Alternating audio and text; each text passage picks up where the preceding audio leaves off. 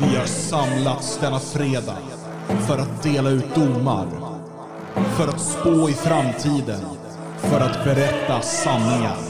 Alla fria svenskar är kallade till detta ting. Vårt fredagsting.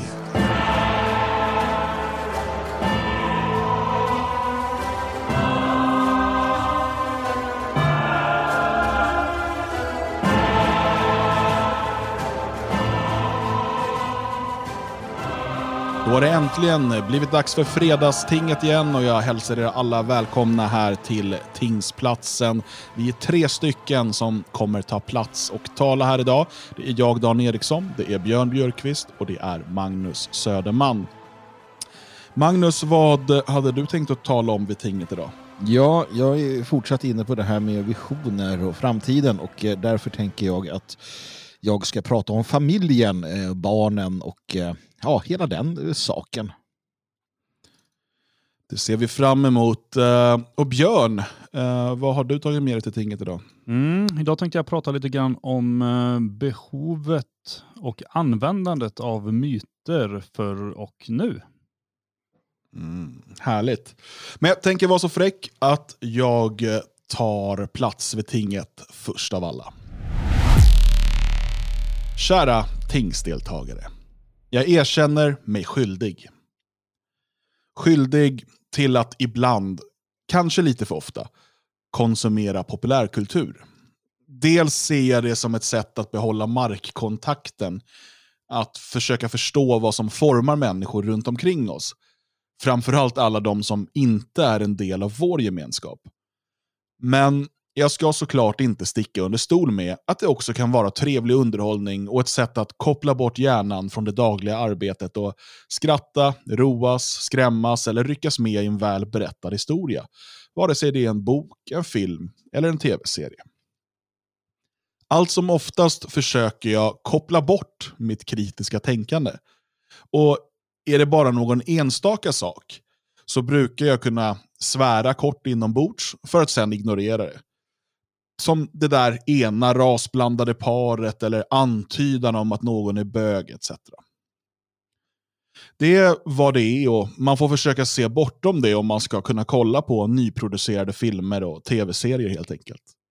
Men sen finns det en viss typ av genre som fångar mig på ett helt annat sätt.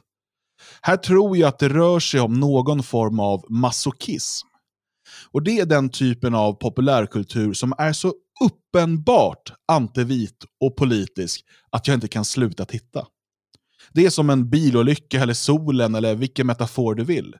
Jag måste fortsätta titta för att se hur illa det kan bli. Och jag har nu tittat på en sån tv-serie. Och det som fascinerar mig mest är nog hur öppen propagandan är. Den är inte sublim någonstans. Det är inte så att du behöver tänka lite själv och förhoppningsvis för regissören ska du hamna i politiskt korrekta slutsatser. Nej, det skrivs rakt på näsan på dig och det gör det gång på gång på gång.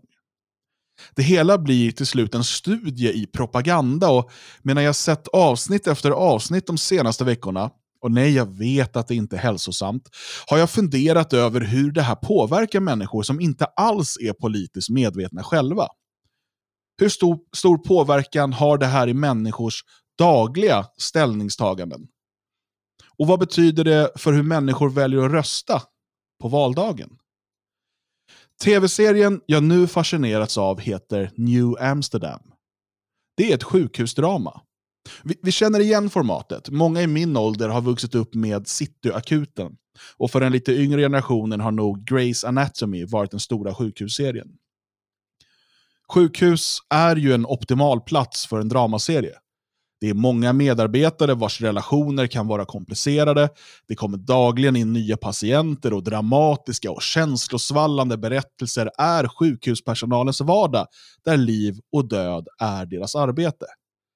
Men där andra sjukhusdraman gått helt upp i kärleks och sexhistorier där alla till slut legat med alla, har New Amsterdam valt en annan väg.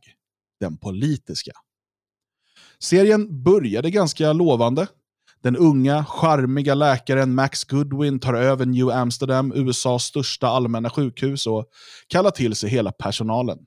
Han sparkar hela thoraxkirurgavdelningen eftersom de prioriterat fakturering framför vård. Här har vi en idealist som ska rensa upp i den amerikanska sjukvården och med sitt motto “Hur kan jag hjälpa till?” vill han skapa en harmonisk och fungerande arbetsplats. Redan här började jag ana oro, och en oro som jag snart får bekräftad. Samtidigt som det finns en del trådar som löper genom serien, relationer, personliga problem för karaktärerna och så vidare, så har varje avsnitt ett mer eller mindre uttalat tema. Allt som oftast handlar det om rasism, men det kan också vara abort, homosexualitet, könsbyte, illegala invandrares rätt till vård, problem med vapen på gatorna, knarkares rätt till sprutbyten etc. Allt från ett vänsterliberalt woke perspektiv. Men förutom de teman som hela tiden återkommer som ska lära oss att tänka rätt, märker jag en annan sak som för de flesta andra kanske kan verka mer subtil. Men som så fort du sett det blir som ett verktyg för att analysera hela serien. Av alla huvudkaraktärer som serien följer finns inte en enda vit heterosexuell man eller kvinna. Huvudrollen Max Goodwin får vi snart veta är jude. Visserligen en ateistisk sådan, men redan ett i de första avsnitten berättar en rabbin för honom att han trots allt är jude, eftersom det ärvs på mödernet. Utöver Goodwin följer vi fem andra chefsläkare. Chefen för thoraxkirurgin är den svarte, Dr. Reynolds. Chef för neurologin är Dr. Kapoor, som är indier. Och eh, Dr. Frome är chef över psykiatrin och visserligen vit, men också bög.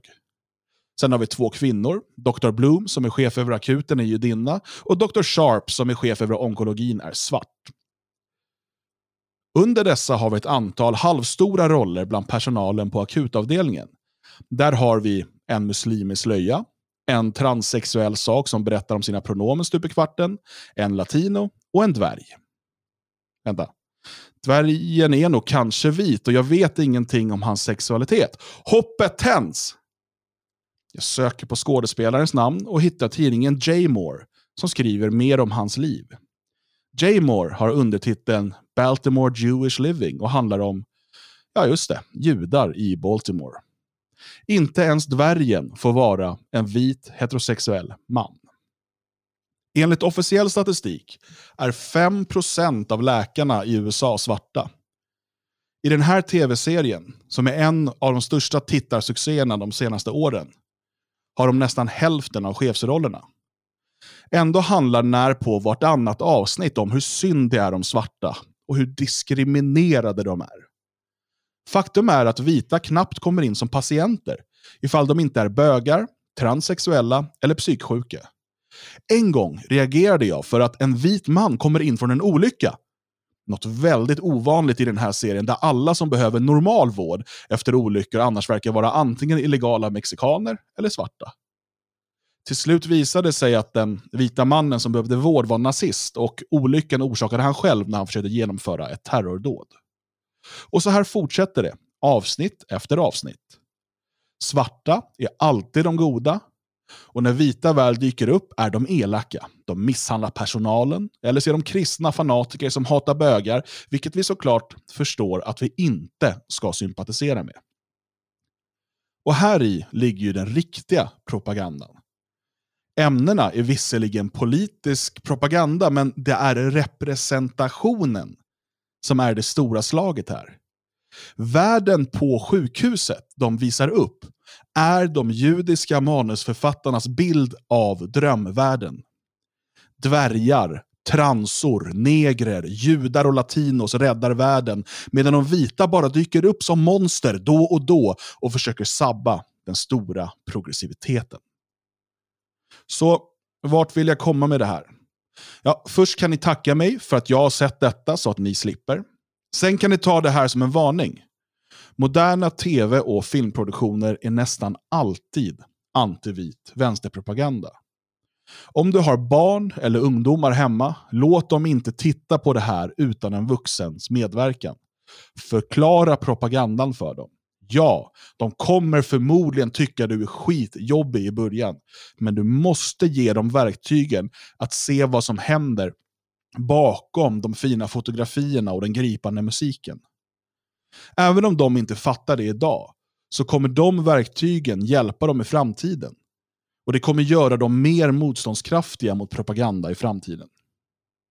Men det är också en uppmaning till alla kreativa själar där ute. Vi måste skapa våra egna filmer och tv-serier. Jag förstår att det inte görs i en handvändning, men det är dags att nationalister förstår makten i kulturen. Var är våra teater och sketchgrupper?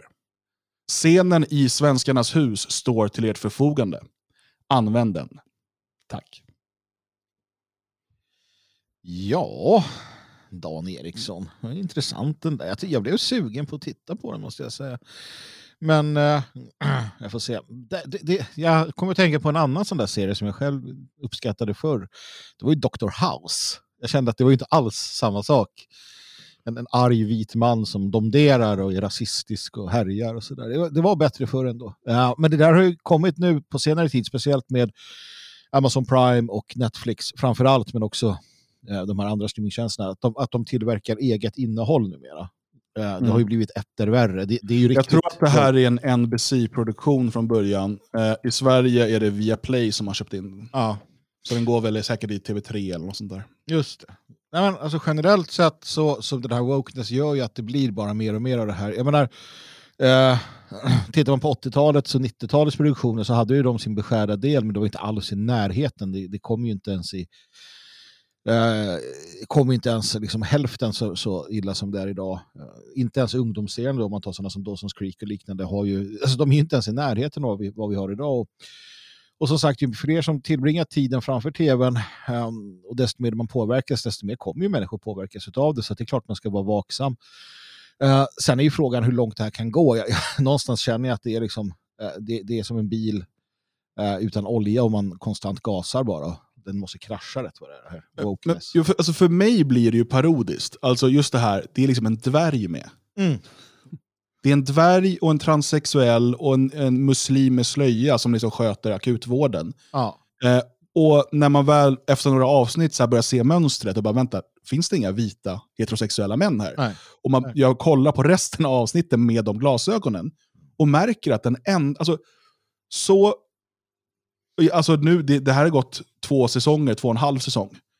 Eh, jag, jag har sett alla avsnitt. Jag blev helt fascinerad. Eh, alltså jag kan inte sluta titta just för att jag väntar på, fortfarande, den första vita heterosexuella mannen. Det har funnits lite vita heterosexuella kvinnor som har kommit in. Men som kommer in och inte är ond på något sätt. Det, alltså det, det, det har inte funnits nu på två och en halv säsong. Och då ska man tänka att den här eh, serien hade premiär 2018, alltså mitt under Trump, eh, liksom hans period. Och den är så uppenbart politisk propaganda och allt bygger, alltså jag får känslan att allt bygger mot valet 2020. Mm. Mm. Och, eh, och liksom det, det, det är väldigt liksom öppen propaganda, det, det, det, på ett sätt som, eh, alltså jag har nog inte sett det förut. Utan det som är ofta i sådana här serier, eller så, när det är propaganda, då kanske det är ett avsnitt, sen är det nio avsnitt som känns rätt normala. Och sen kommer men här är hela tiden. Och det är liksom, och, och, och alltså varje avsnitt börjar med att de, liksom, de drar upp en sån här woke-premiss av något slag. Att så här, någon typ av diskriminering eller att ja, löneskillnader eller um, kvinnor har inte fri abort. Du vet, massa sådana här saker.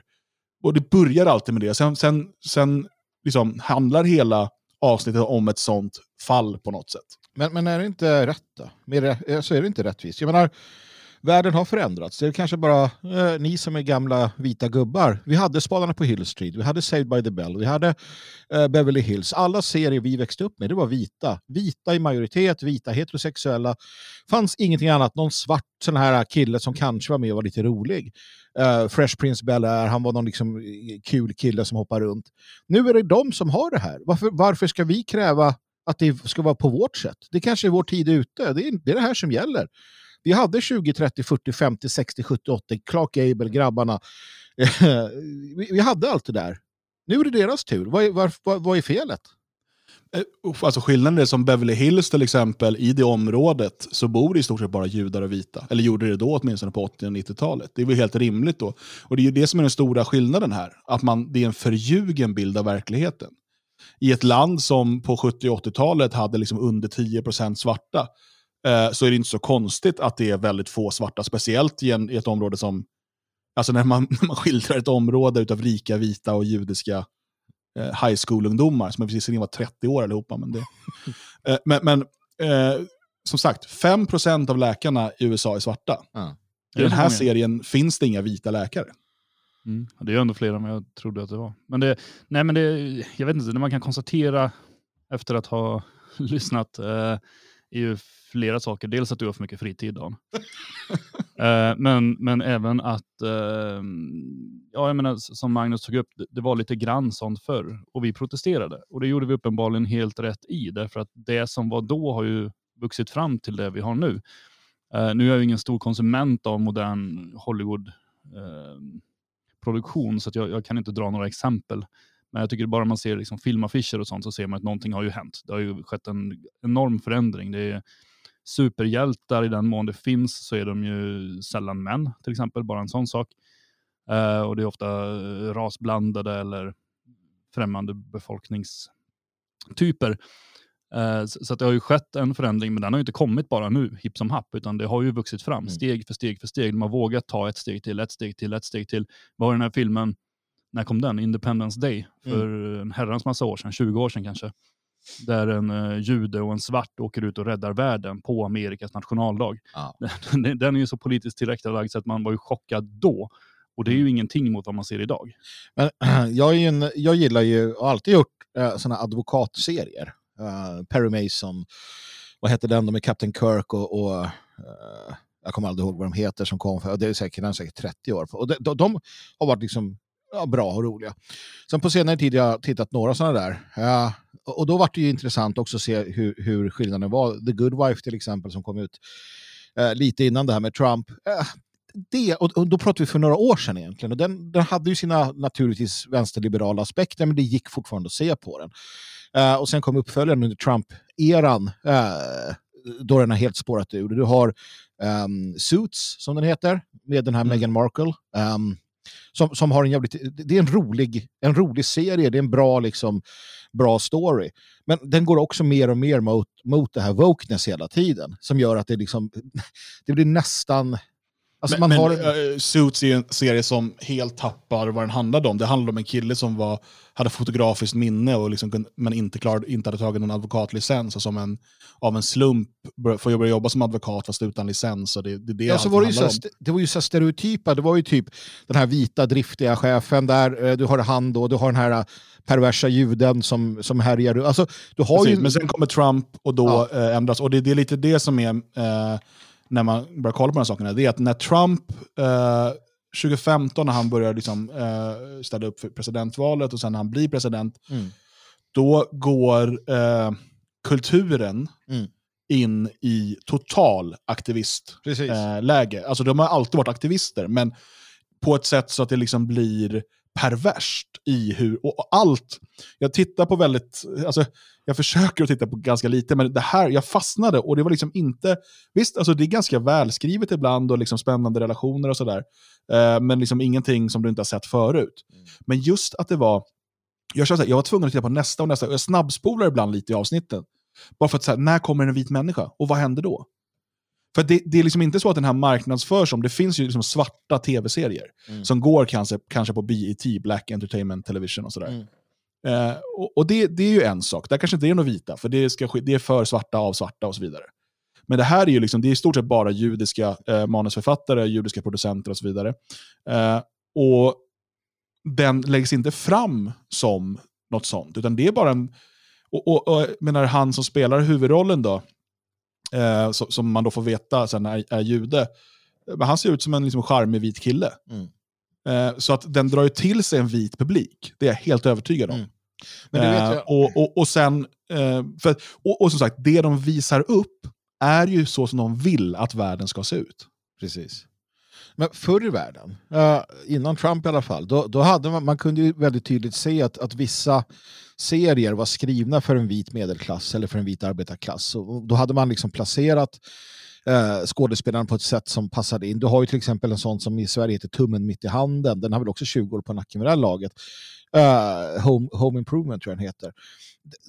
Den, den passade en viss typ. Skådespelaren där för övrigt, han, är out, han får inte vara med i Hollywood. Det, det finns ju nu ett, ett ganska stort gäng av um, eh, skådespelare som är konservativa, helt vanliga mm. konservativa. Mm eh, som berättar just om att de, de får inga roller längre.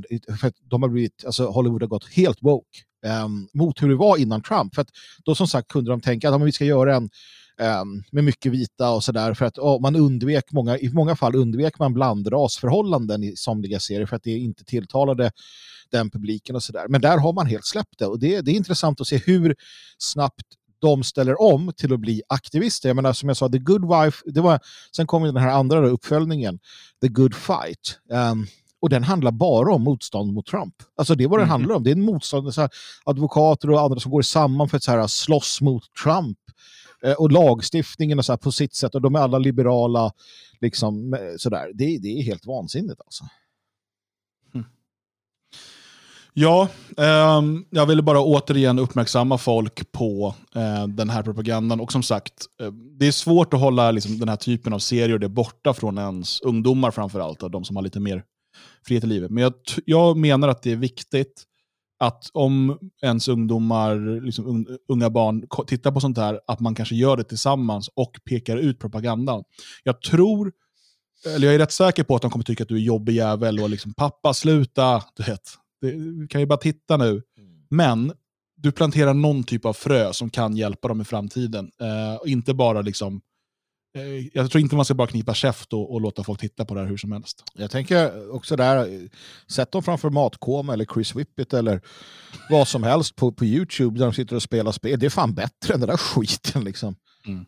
Det finns ju stora möjligheter där. Just Du pratar om egen underhållning. Ta de här uh, som har gjort de här uh, Nazist söker fru och det. Det är väl inget, det är väl inget uh, tv-bolag som ligger bakom det där? Nej, eller? det är en liten kompisgrupp, typ en liten produktionsgrupp. Precis. Eh, och det är samma, det finns ju eh, den här lilla eh, judiska standup-komikern i Sverige som gör en egen eh, sitcom på YouTube. Eh, Simon Gärdenfors. Just det. Mm. Eh, Mina problem. Jag menar, det, är, det är en nollbudgetproduktion. Mm. Men han brinner för det och vill göra det. I just wanna be cool är också ett sånt där gäng.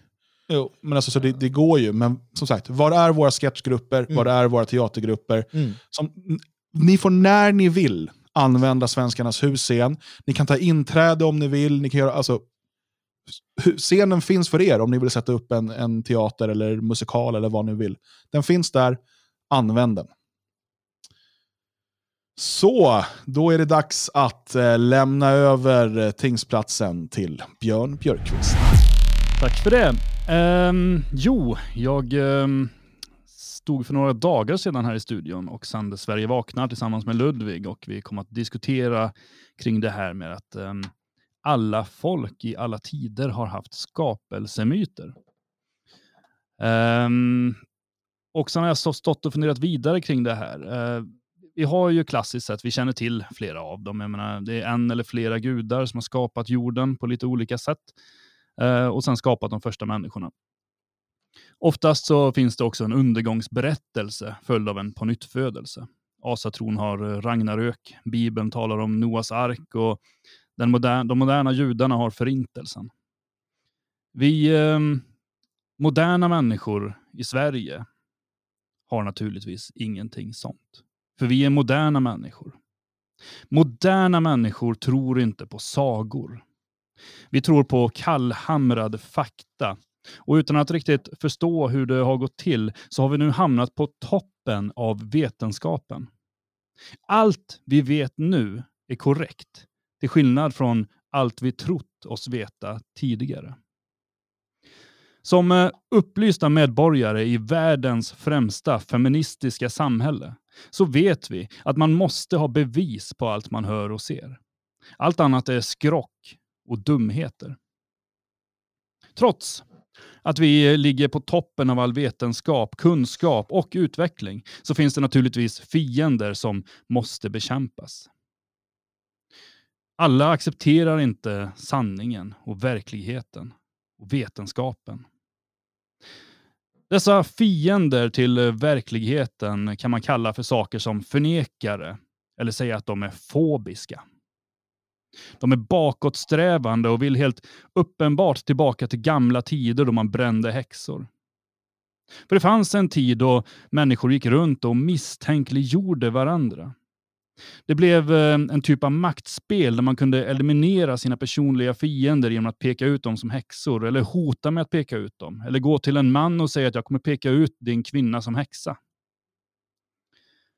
Det är lite samma som att idag kalla någon för rasist eller hota att kontakta ovännens chef och berätta om ovännens rasism. Fast eh, tvärtom, för att, att skrika rasist är ju ett tecken på godhet och framåtskridande, medan jakten på häxor bottnar i okunskap och ondska. Nåväl, jag eh, eh vill bara med det här fastslå bilden av oss själva i det moderna Sverige. Samtidigt kan jag inte låta bli att tänka på att eh, den bild vi har av Sverige nästan känns lite väl perfekt. Nästan religiöst betingad. I den officiella historieberättelsen så levde svenskarna i smuts och misär. Vi har källor på det. Svensken var förtryckt av en liten grupp höga herrar. Så levde vi under miserabla förhållanden sedan inlandsisen hade dragit sig undan. Först kom såklart samerna, ett par tusen efter, år efter de första svenskarna. Svenskarna förtryckte samerna. Men eh, svenskarna var också i sin tur förtryckta av sina herrar. Snart så kom eh, slitstarka romer och judar för att bygga upp landet. Men då förtryckte vi dem också. Sedan kom vallonerna. Vi försökte säkert förtrycka dem också, men de lyckades bygga Sverige ändå. På senare år så har vi lärt oss att eh, vallonernas främste man, eh, Louis De Geer, ägnade sig åt slavhandel lite grann. Så eh, det var visst via svarta kroppar som Sverige byggde upp sin starka ekonomi. Nu är det strunt samma. Det är en gammal historia för att eh, den här starka ekonomin som eh, vallonerna byggde upp med hjälp av svensk slavhandel den lyckades svenskarna snart rasera igen och allt blev lidelse och elände i flera århundraden. Men så kom Socialdemokraterna. Som från ingenstans så samlade de arbetande män och kvinnor. Den eh, nya rösträtten för kvinnor gjorde kvinnorna extra intressanta. Socialdemokraterna organiserade de lidande, förtryckta människorna. Som eh, genom ett trollslag så blev landet framgångsrikt. Arbetarna fick rättigheter. Böndernas slitsamma arbete avvecklades i stor utsträckning. Och sen gav Socialdemokraterna de kvarvarande bönderna fina traktorer och andra hjälpmedel mot en liten skuldsedel. Socialdemokraterna byggde Sverige. I årtusenden hade landet legat där, men det krävdes en liten krum skräddare för att landet skulle kunna byggas. Det kan kännas lite konstigt idag att tänka sig att sossarna byggde landet.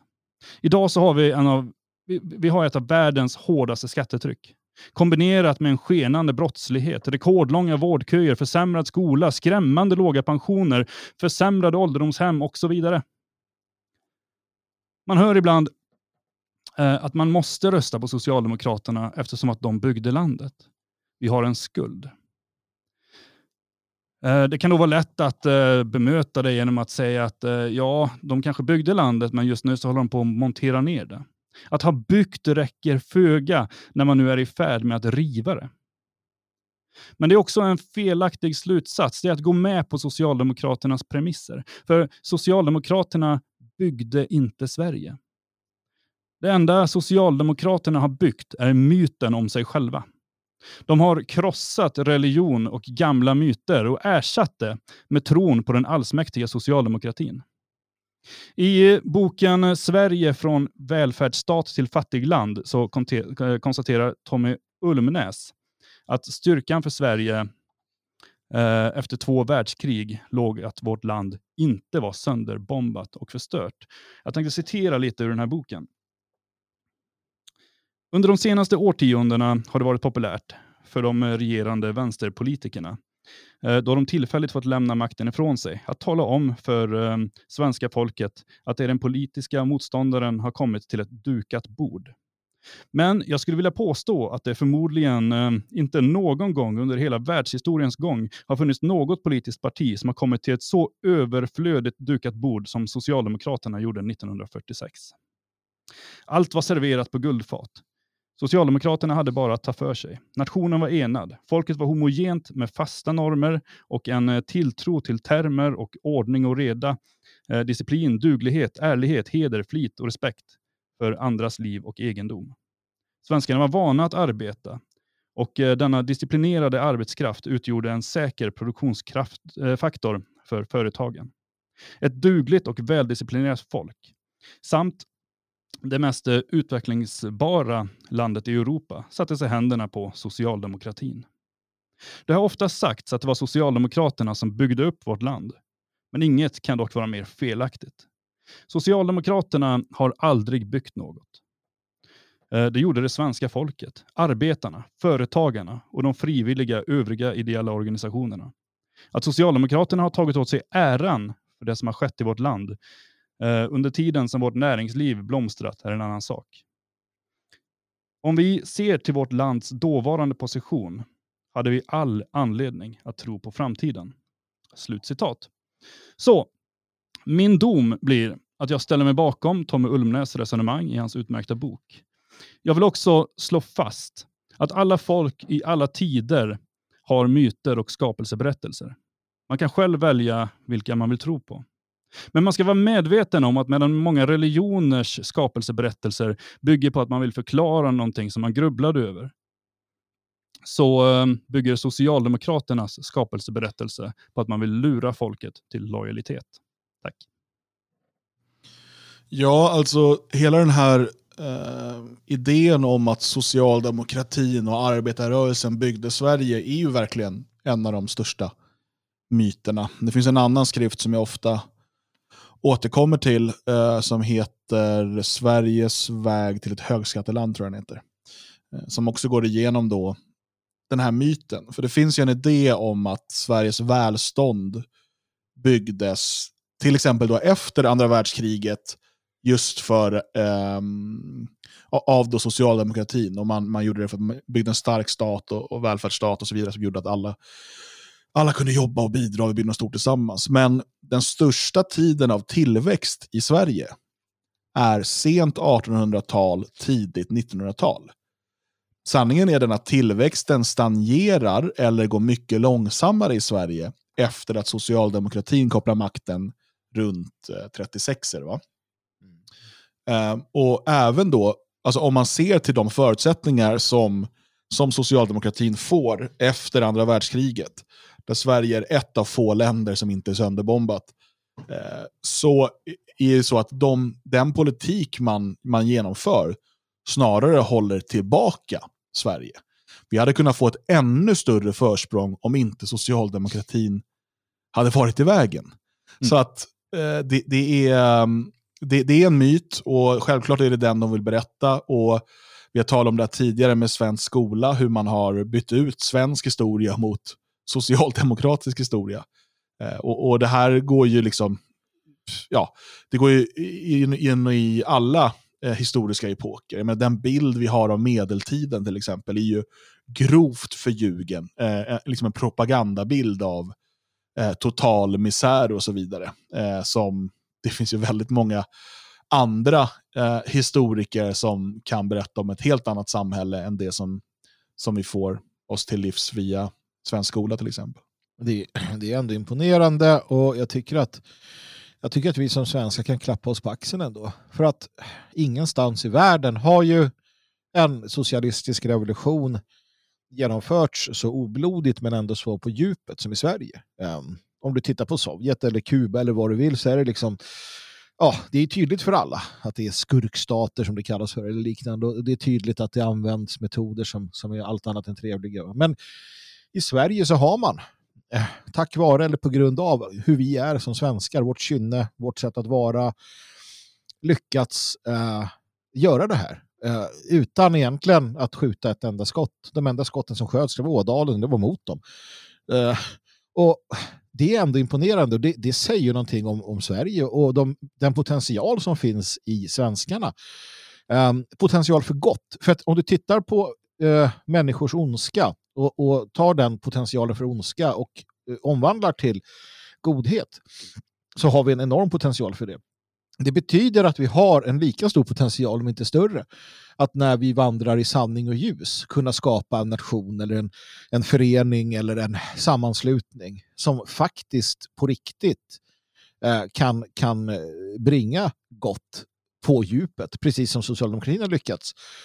Eh, och eh, det tar jag som eh, för att försöka se något, någon glädje i det här. Och, och det vi lever i nu, mina vänner, är ju en, en renässans av traditionella och nationella värderingar, idéer och tankar. Och den, den kan på samma sätt som socialdemokratin har blivit förhärskande faktiskt också bli det. Um, och det utan att behöva ljuga, va? utan att behöva, uh, utan att behöva dra folk i näsan. Och det, det är ju bra.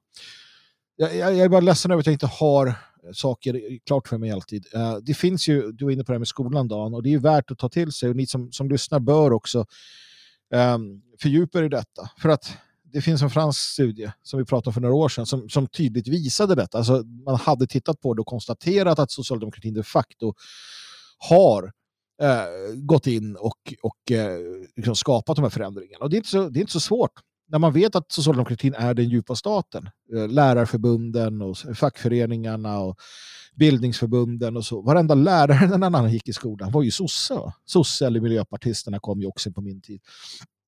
Uh, och, och och de skämdes inte för att, att helt enkelt berätta den historien eh, som var, som var sossarnas historia. Och, och inte bara kring de här ämnena.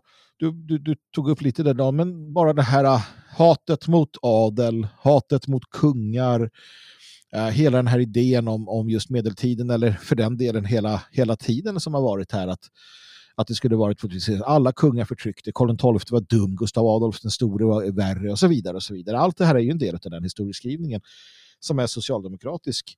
Den är mer socialdemokratisk än vad den är antinationell, nationalistisk. Mm.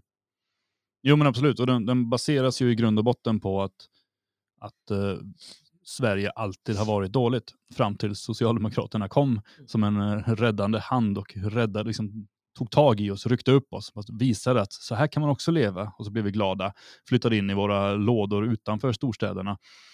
Eh, där vi skulle bo liksom, i, i gråa byggnader tillsammans och alla var glada och lyckliga. Eh, de är väldigt, väldigt duktiga på sin historiebeskrivning. Jag tror inte att folk tyckte det var direkt sämre att bo kanske till exempel inne i stan tidigare. Eh, men det rev man ju allting eh, påstå att allting var ruttet och dåligt och värdelöst. Man var tvungen att bygga nytt. Och så rev man det och så byggde man affärer, parkeringsplatser, företagshus och så fick alla flytta ut och bo i, i så kallade miljonområden. Eh, också ett, en del i socialdemokratins eh, eh, både vad de har gjort och hur de sen försöker eh, formulera om det till någonting lyckat och framgångsrikt. Jo, det, det, är en viktig del i byggandet av skapelsemyten också. Det är ju att, att just eh, rasera och radera allt som kan tala om en annan tid. Um, för att om, om vi hade fått ha kvar de gamla stadskärnorna så hade det kunnat stå som en påminnelse om ett Sverige innan socialdemokratin. Mm. Därför är ju nio av tio stadskärnor eh, är ju jämnade med marken och ersatta av Domushusen och parkeringshusen och, och Arbetsförmedlingen och de här vidriga eh, centrumen som vi har runt om i hela, runt om i hela Sverige. Och samma sak eh, i, i, Stockholm, eh, där, man ha, där man rev många av de fina, fina gamla kvarteren, eh, klara kvarteren som, som såklart har ett romantiskt skimmer över sig och så vidare. Istället för att se hur kan vi rusta upp, hur kan vi liksom lägga modern eh, modernt avlopp och så vidare. Eh, så, så, river man allt och bygger i modern, modern stil. Eh, ja, och, och så skapar också, man den verkligheten. Man gör ju också det, alltså, när man drar igång det på 60-talet så, så hävdar man ju att ja, men det är för att det är så många människor som behöver bo någonstans. Men det är ju människor som föddes på 40-talet. Man hade 20 år på sig att förbereda för det här. Och sen plötsligt på 60-talet mm. upptäcker man att nu har folk ingenstans att bo. Nu måste vi riva och vi måste bygga miljonprogram. Uh, det där hade ju lätt kunnat undvikas om man bara hade tittat på 40-talet att oj, nu börjar det födas massa barn. Nu kanske vi skulle se till att göra någonting uh, så att de har någonstans att bo sen. Men det är bara att titta i, i, i småstädernas stadskärnor eller för den delen Sergels torg. Den här brutalism. Jag, jag hävdar att det är liksom, jag vet inte om det stämmer rent konsthistoriskt, men jag kallar det brutalism. De, här, de, de brutala betong... Liksom, skulpturer som vräker sig ut över och, och helt bryter mot allt naturligt.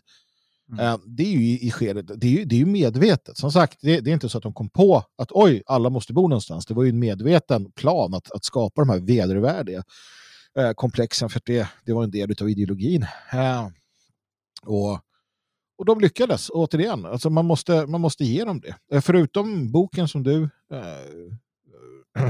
föreslår att man ska läsa där, Björn, som jag håller med dig om, så titta gärna på, uh, titta gärna på SVTs dokumentär om Jan Myrdal nu i samband med hans död.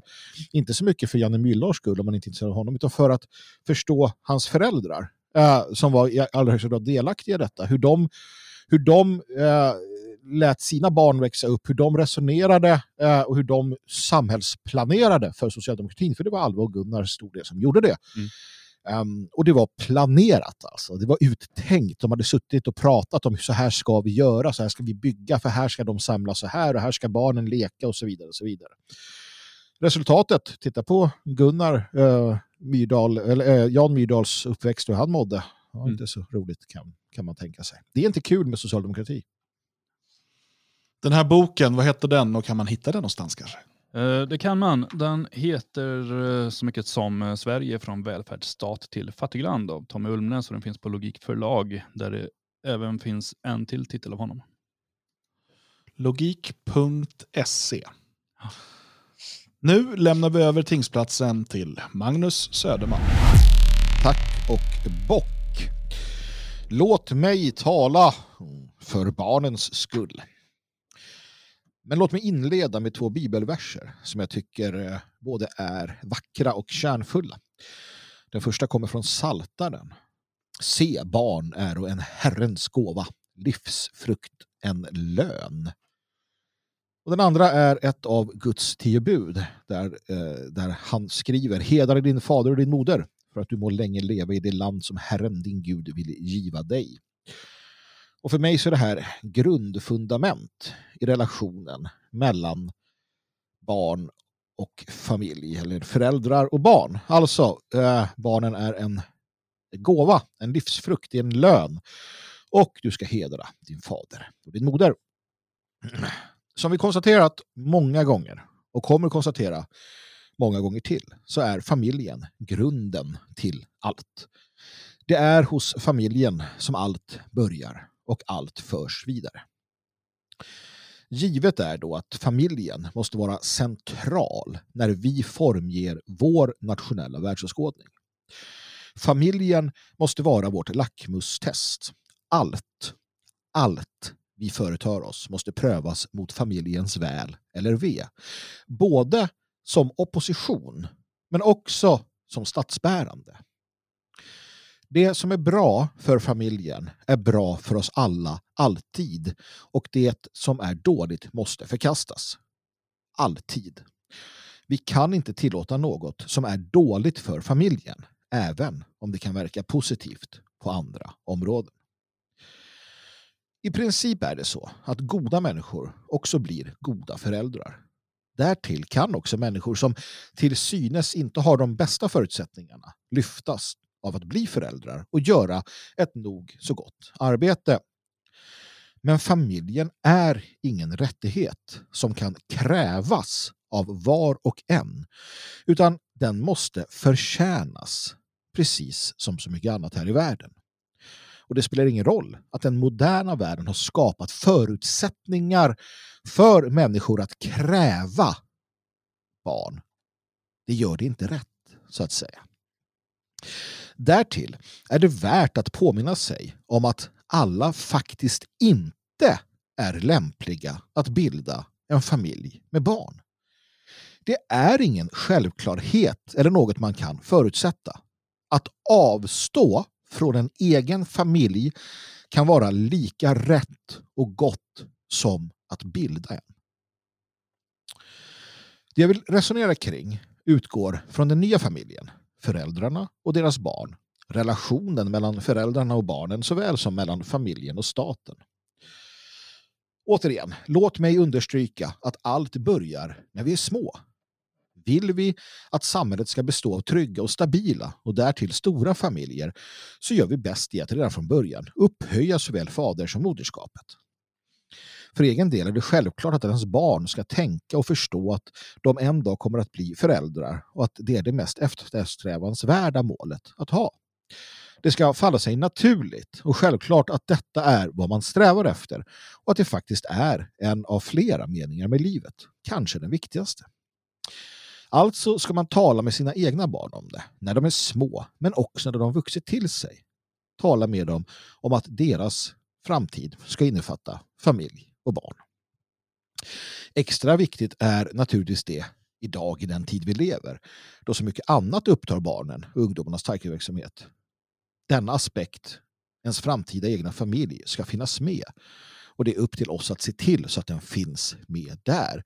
Genom att prata med sin dotter och sin son om att förbereda sig för livet som far och mor. För i grund och botten så är det här med tonåring ett nytt koncept som uppstod under 1900-talet. Innan dess så fanns inte tonåringar. Man var barn med allt vad det innebar och sedan blev man vuxen med allt vad det innebar. Jag tror att det är det rätta synsättet och något som är värt att sträva efter också idag. Som barn har du inget egentligt ansvar eftersom det är en tid av fostran såväl som lek. Barnet ska vara lyckligt omedveten om de vuxnas ofta problemfyllda värld och växer så sakteliga upp. Sakta men säkert, mer och mer medvetna om vad som händer. Sedan, när barnet är gammalt nog, då är barnet vuxen. Varför ska det vara självklart med en ungdomstid som går ut på att, ja, i allt väsentligt slösa bort sin energi, sin vetgirighet, ja, sitt liv på nöjen, förströelser, jakt efter egoistiska tillfredsställelser och så vidare. På vilket sätt är det bra? Att vara vuxen betyder ju inte att man har tråkigt eller att man aldrig får gå på fest. Det betyder bara att man måste ta ansvar och det är något som de yngre idag är särdeles dåliga på. Det är som att livet egentligen aldrig börjar för dem och som vi kan se verkar den ansvarslösa tonårstiden bara bli längre och längre och gå djup, högre upp i åren. Det ska fostras hårt som ska växa till makt, skaldade Heidenstam och hans ord är evigt sanna. Som traditionella föräldrar i dagens värld är det upp till oss att fostra våra söner och döttrar hårt. För vi vill att de ska växa till makt. Vi vill inte ha bortklemade och hart när värdelösa telningar, oförberedda på vuxenlivet. På samma sätt borde skolan göra detta. Att dagens svenska skola har havererat står bortom allt tvivel. Lärarna har förlorat respekten, vilket inte är underligt då samhället de facto kastrerat dem och gjort dem maktlösa. Dumheter som elevdemokrati och flummig pedagogik verkar få den effekt att den som gått igenom skolan i många fall går ut som både vekare och dummare än hon var när hon började. Istället för att lära de unga att stå upp för sig själva lär de sig att vandra runt på äggskal för att inte kränka den ena eller andra. Istället för att premiera vinnarna får man medalj för att ha deltagit. Och inom idrotten ska det inte finnas några vinnare eftersom att alla vinner. Frågan är vem som kom först. Den havererade skolan eller de kördade barnen. Frågan är faktiskt relevant. Om det var så att föräldrarna började med att curla barnen innan de hamnade i skolan, själv uppfostrades och stöpt, själva uppfostrade och stöpta av den moderna världen, så är det inte så underligt att skolan blivit som den är. I en tid då all hierarki ses som ond hade kanske skolan inget alternativ än att fortsätta se till så att den skyddade verkstad som varit så många av deras nya elevers verklighet fick fortsätta också i klassrummen. Sannolikt var det en kombination av de båda, men en sak är säker och det är att de trygga rummen försvinner i samma sekund som barnet, eller ungdomen då, ska klara sig själv. Än så länge har företag inte mycket till övers för att anställa ungdomar inrullade i bubbelplast som rullas fram genom livet av mor och far. Förvisso är det så att blir dessa curlade valpar tillräckligt många så finns det snart inga alternativ, vilket kommer försvåra för Sverige generellt att hävda sig på en internationell marknad där de flesta inte uppfostras enligt den svenska modellen. Eller ja, vi ska säga att väst kommer att ha svårt att hävda sig gentemot de delar av världen som inte havererat på det sätt som vi har gjort. Alltså måste vi fostra våra barn hårt och kräva att de tar ansvar. Vi tillåter dem att göra fel, bli ledsna och motiverar dem till att försöka om och om igen. Vi berättar för dem att de inte kan vara bäst på allt och att livet självt satt begränsningar på oss. Vi uppmuntrar dem till att utveckla det de har fallenhet för och inte ödsla livet i tron på att alla kan bli expert på vad som helst bara de investerar 10 000 timmar i det.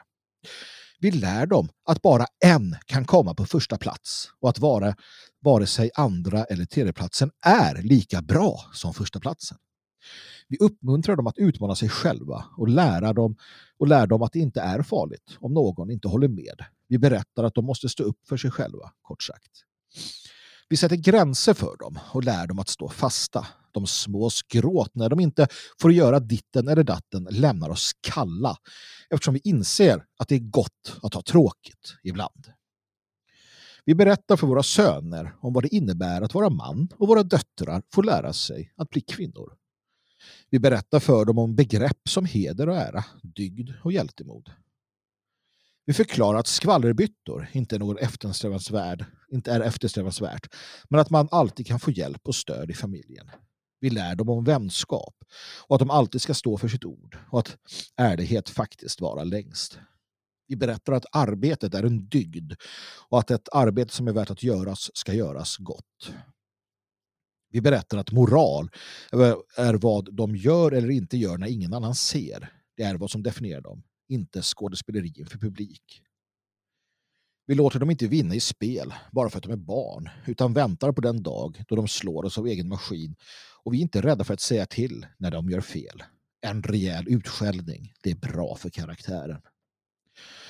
Vi ska inte bära våra barn genom livet utan gå precis bakom dem, vägleda dem och vara beredda att ta emot när de faller, varefter vi lyfter upp dem och motiverar dem att ta nya steg. I den bästa av världar sker detta i hemmet och fortsätter sedan i skolan.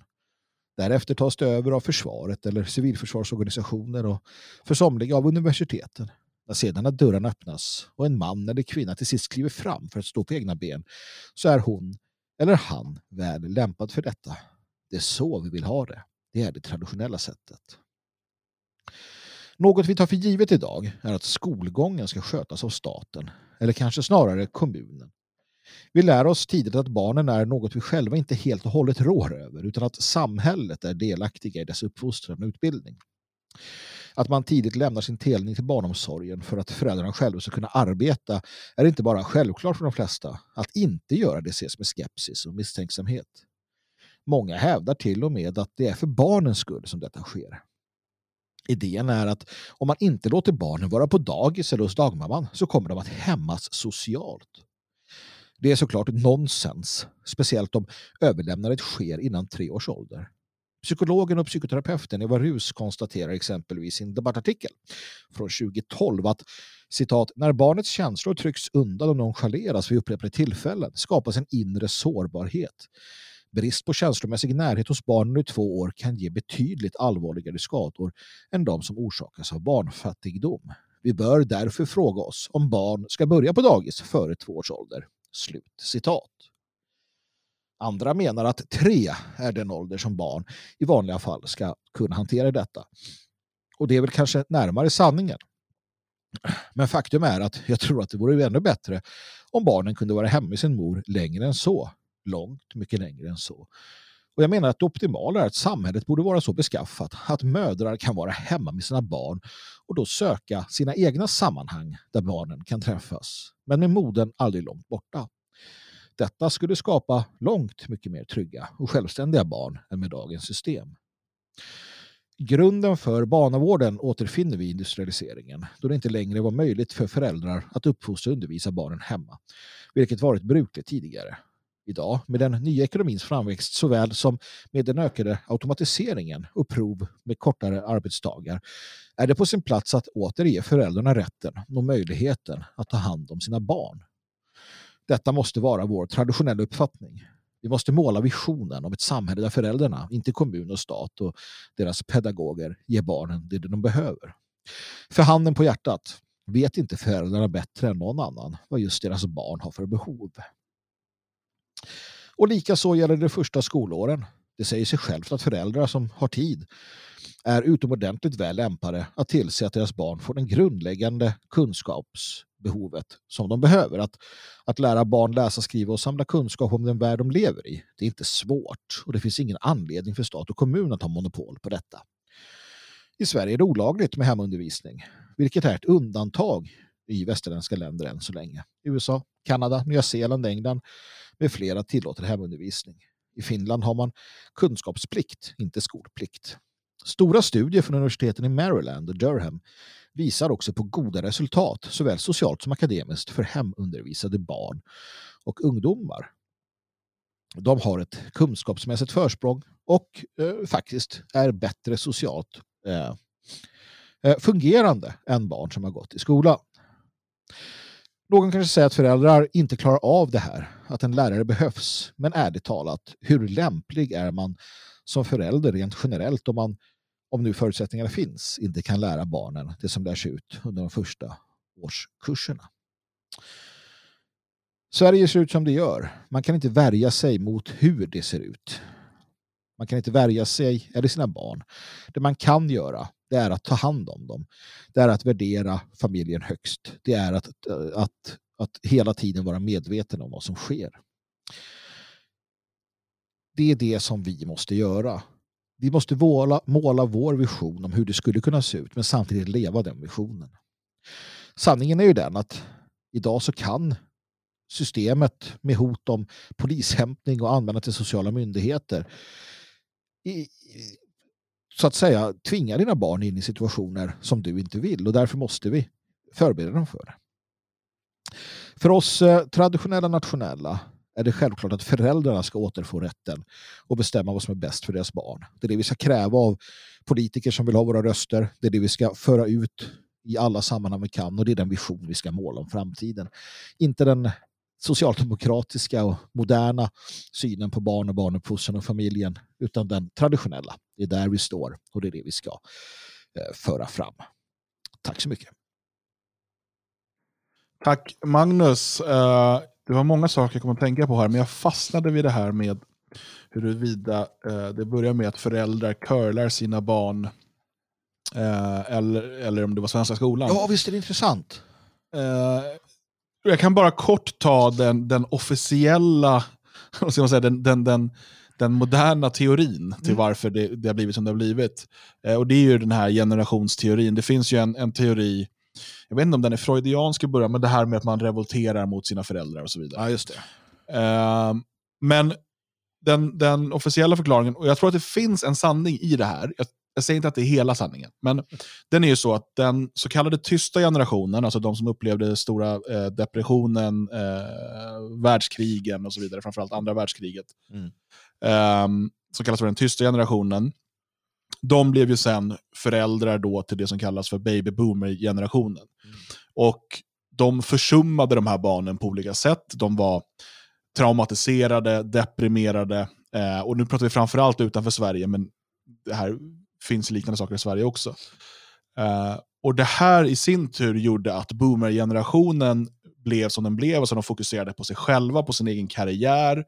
Uh, det var boomer-generationen som, där man började arbeta båda föräldrarna heltid, sätta sina barn på dagis, fokusera på jag, jag, jag, jag, jag, köpa hus, de första som ger sig in liksom, som småspelare i aktiemarknaden uh, och som sen lä knappt lämnar kvar något arv till sina barn, utan det är jag. Mm. Det i sin tur gör att generation X, som är baby boomer-generationens barn, födda fram till 1980 ungefär, revolterar mot det här genom att curla sina barn. Mm. Alltså göra allt det som eh, deras föräldrar inte gjorde för dem. Och eh, bara bry sig om sina barn i stort sett. Vilket då har fått effekten på deras barn som kallas för generation Z, och det är de som går ut i arbetsmarknaden nu, att de är sjukt bortskämda och tycker att de är eh, berättigade till allt. Och Det handlar om, bara om hur de upplever saker och så vidare. Och Även om det här är långt ifrån hela förklaringen så tror jag att det finns en, eh, det finns en gnutta av sanning här i att liksom man har eh, sett vad, vad var jag missnöjd med hos mina föräldrar och så vill man göra annorlunda. Ja, men saken är ju den att om vi tittar fram till, alltså, fram till att vi slutade vara ett agrart samhälle. Och då pratar vi i princip från, från jo- jordens tillblivelse eh, till början på 1900-talet. Så hade du inte tid att hålla på med sånt här. Utan i allt väsentligt, majoriteten av alla människor, man ärvde sin gård, man jobbar för dagen, för skörden, för det. Det är först nu de här lilla, lilla, den här lilla, lilla parentesen av vår historia som vi har tid att hålla på med det här. Vilket visar att det också gärna spårar ur. Så att det här är helt ny mark. Jag tror inte att man kan, jag tror att det, det, du säger där, då, det är ganska nära hur det ligger till. Va? Men du kan inte göra några historiska jämförelser. För det var så helt väsensskilt. Så det blir intressant att se vad blir resultatet av nästa generation och nästa. Jag har ju gott hopp om det här. Jag tror ju att, att vi är på väg tillbaka. Du har ju också en teknologisk utveckling som Precis. förändrar allt. Eh, liksom med kommunikation, både liksom telefon och så internet nu såklart, men också tåg och bilar och så Ja. som gör att du, du träffar många fler människor. Du är mycket mer oberoende av var du är född någonstans. Liksom, från att tidigare kanske som har fötts, levt och dött på din gård. Och liksom, kanske eh, liksom, eh, två gånger per år åker till en stor marknad och träffar Ja. folk. Eh, till att eh, när som helst liksom, ha kontakt med tusentals människor. Och det gör ju mycket med vår, med vår identitet och hur vi ser på oss själva och så vidare. Och plus att du idag på gott och ont har 10 000 möjligheter. Mm. Eh, medan eh, i, ett, i ett äldre och mer traditionellt samhälle så kanske inte möjligheterna var lika många, men det ju, hade också väldigt positiva effekter, förmodligen, och förmodar man på många sätt, på vår, vårt psykiska välmående. Eh, att du, liksom, du visste ungefär vad du skulle göra i livet. Du skulle bli förälder, du ska hitta någon att gifta dig, du ska bli förälder, eh, du ska fortsätta arbetet på gården eller i smedjan eller vad det nu är för eh, familjeverksamhet ni har. Eh, och det var, den vägen var ganska, ganska utstakad för dig. Och jag förstår att för moderna människor eh, så kan det låta som rena skräcken. Men jag är övertygad om att för väldigt många människor var det snarare en välsign- välsignelse. Björn, vad tänker du kring det här då? Ja, nej, jag, kan, jag kan ju bara hålla med. om- Alltså, det, är också, tittar vi historiskt, man tittar som regel på den som ärver gården. Det är ju den, för den var det en välsignelse. Ja. Varsågod, du föds, du får en gård, ta hand om den. Du får nya barn, den äldsta tar över gården. Det fanns ofta fyra, fem, sex, sju, åtta, nio, tio barn till som inte tog över gården. De var ju tvungna att hitta eh, någon att gifta sig med för att få en annan gård eller eh, skaffa sig en, en annan gård. En del fick ärva så att de delade upp, styckade upp marken och det blev massa smågårdar och sådär. Så det har ju inte alltid varit så enkelt som man gärna vill få det till. um, även om det naturligtvis har varit det för, för somliga. Um, men det vi måste ta fasta på tycker jag i, i eh, Magnus anförande här, just, just angående um, curlandet, och det är ju att det är ju ett um, förbannat ofog som bara måste försvinna. Jag, själva begreppet är ju inte jättegammalt, det är väl 15 år gammalt eller något sådär. Innan hade man ju inte hört talas om det begreppet. Jag tycker fortfarande det låter ganska fånigt. Men, men själva konceptet är ju äldre än så, utan tvekan. Uh, ja, när jag ändå stod här förut och gjorde reklam för böcker, så jag skriver om det i min egen bok också, det här med curlandet, hur det riskerar att förstöra en hel generation. Lutar väl mig mot David Eberhardt som har skrivit mycket om det, fantastisk eh, författare. Eh, vi förstör ju en generation genom att ge dem allt. Ja. Så eh, problemet är ju bara att när vi som föräldrar idag, jag tycker inte man ska överbeskydda sina barn. Jag tycker de ska gå ut och prova farliga saker, klättra i träd högt, sådana saker. Eh, liksom ut i skogen, hitta ett jakttorn, klättra upp där, ramla ner, bryt benet, lär dig något. Men problemet idag är att vi har ett samhälle runt om som ska påverka våra barn hela tiden. Trycka på dem propaganda, vi pratade om det tidigare här. Där blir vi ju illa tvungna att gå in och styra upp. Vi blir illa tvungna att gå in och berätta, vi blir illa tvungna att gå in och prata. Barn ska vara barn. Ja, fast det tycker ju inte dagis som ska börja med genusindoktrinering från två år. Då måste vi ju gå in också och, och behandla barnen som att de vore vuxna Ja. och tala om för dem, prata politik med dem, prata sådana saker. För att samhället gör det. Det är vår skyldighet. Eh, därför att vi har ett urspårat, sinnessjukt, genomvidrigt samhälle. Eh, så barn ska vara barn, men, men i nuvarande läge så är det svårt att låta dem vara det. Alltså jag tänker också, jag, jag, jag tror att vi alla syndar när det kommer till att curla våra barn. Det är klart. Eh, och jag tänker på hur många gånger jag syndar. Och så tänker jag på att jag vet ändå bättre. Och jag gör vad jag kan. I, i familjer eller män eller kvinnor som överhuvudtaget inte, inte har dem i tankarna. Hur fan ser det ut där? Jag vet hur det ser ut hos mig. Med, och jag vet ju, jag, jag, jag är ju medveten. Och jag försöker att inte. Där du inte ens försöker, där du inte ens har tankar utan bara är. Jag undrar hur det ser ut där. Ja, men det finns ju, jag, vet, um, Johan Glans berättade om det där vid någon föreställning han hade. Att uh, hans barn kommer och tjatar liksom om glass och han Ja. säger nej. Och så säger de, jo men vi vill ha glass. Han säger nej. Ja, vi vill ha, ja, okej då, här får ni glass. Och så Ja. kommer frun och bara, vad lärde sig barnen nu? Jo, de lärde sig, ge aldrig upp. ja, Man kan alltid förklara sina svagheter i alla fall. precis. Ja. Magnus, vad, vad tycker du om det afrikanska ordspråket det krävs en by? Så det, det finns faktiskt en, en aspekt av det som är helt sant. Jag, jag vet att demokraterna i USA har använt också, uh, fast av helt andra skäl. Men det är, det är lite så. Så länge det är en bra by, ett bra samhälle, så, så är det ju så att vi alla måste hjälpas åt. Och faktum är att era barn är mina barn. Eh, min framtid... Eh, va? Är det något du vill berätta? Ja, vi kan prata om det här sen.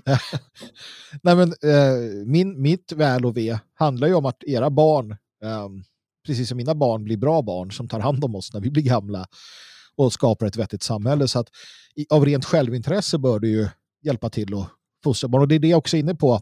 Nu hann jag inte prata om det, men jag har vänner som avstår från barn på grund av saker de vet om sig själva. Uh, uh, olika saker som man kanske då inte vill föra vidare. eh, som är ärftliga sjukdomar och så, som är så pass allvarliga. Och som väljer att avstå det till förmån för att, att finnas extra mycket för någon väns barn eller någonting annat. Va? Och Det, det är det jag menar också att ibland kanske det, alltså det är lika ärofullt och hedersamt att avstå familj eh, eller barn som det kan vara att, att skapa liv. Lite beroende på hur du gör med ditt liv naturligtvis. Och det, det ska inte förkastas eller förnekas. Mm. På swahili säger man att den som inte uppfostras av sin moder kommer att uppfostras av världen. Precis, och det vill man inte idag inte. Det kan jag säga. Jag kommer fortsätta bara droppa sådana afrikanska ordspråk på er. Det var... De kanske han- menade de världen eller ja, världen. Alltså han som är Ja, vä- Ja, ja, hyresvärden. hyresvärden kommer. Ja, det är men mycket kan- man- För kan- far finns ju inte kvar i bilden. Nej, men kan man, eh, och där ser du också behovet av det, jag menar i USA, men i alla fall, alltså det finns ju i de här traditionella, eh, vi pratar afrikanska stamsamhällena, här finns det ju väldigt mycket visdom gällande hur du, hur du gör med barn i en stam naturligtvis. Ehm, det, är inte, det är absolut inte, de, de, de har ju är mycket närmare det ursprungliga sättet att leva än vad vi är till exempel. Så att vi ska ju lyssna på det där och sen inkorporera det i den teknologi och den utveckling vi har. Och hur gör vi det här liksom? Mm. Så det, det är helt klart. Helt klart. Eh, om du tycker att Radio Svegot är bra, om du vill att vi ska kunna fortsätta och kanske med tiden även utvecklas, eh, så går du in på svegot.se och klickar på teckna stödprenumeration och hjälper oss på det viset. Vi vill hålla alla program öppna. Eh, vi vill inte lägga något bakom betalvägg, men det görs bara möjligt om vi har tillräckligt med stödprenumeranter för att kunna genomföra det här arbetet. Du kan också donera eh, en engångssumma på svegot.se. Nu under helgen så skulle jag vilja uppmana dig att gå in på svegot.se och gå igenom de gamla programmen ifrån på gamla och nya stigar, om du inte redan har gjort det. Det finns väldigt mycket allmänbildning där och det är perfekt helglyssning. Så nu återstår bara för oss att önska en riktigt trevlig helg.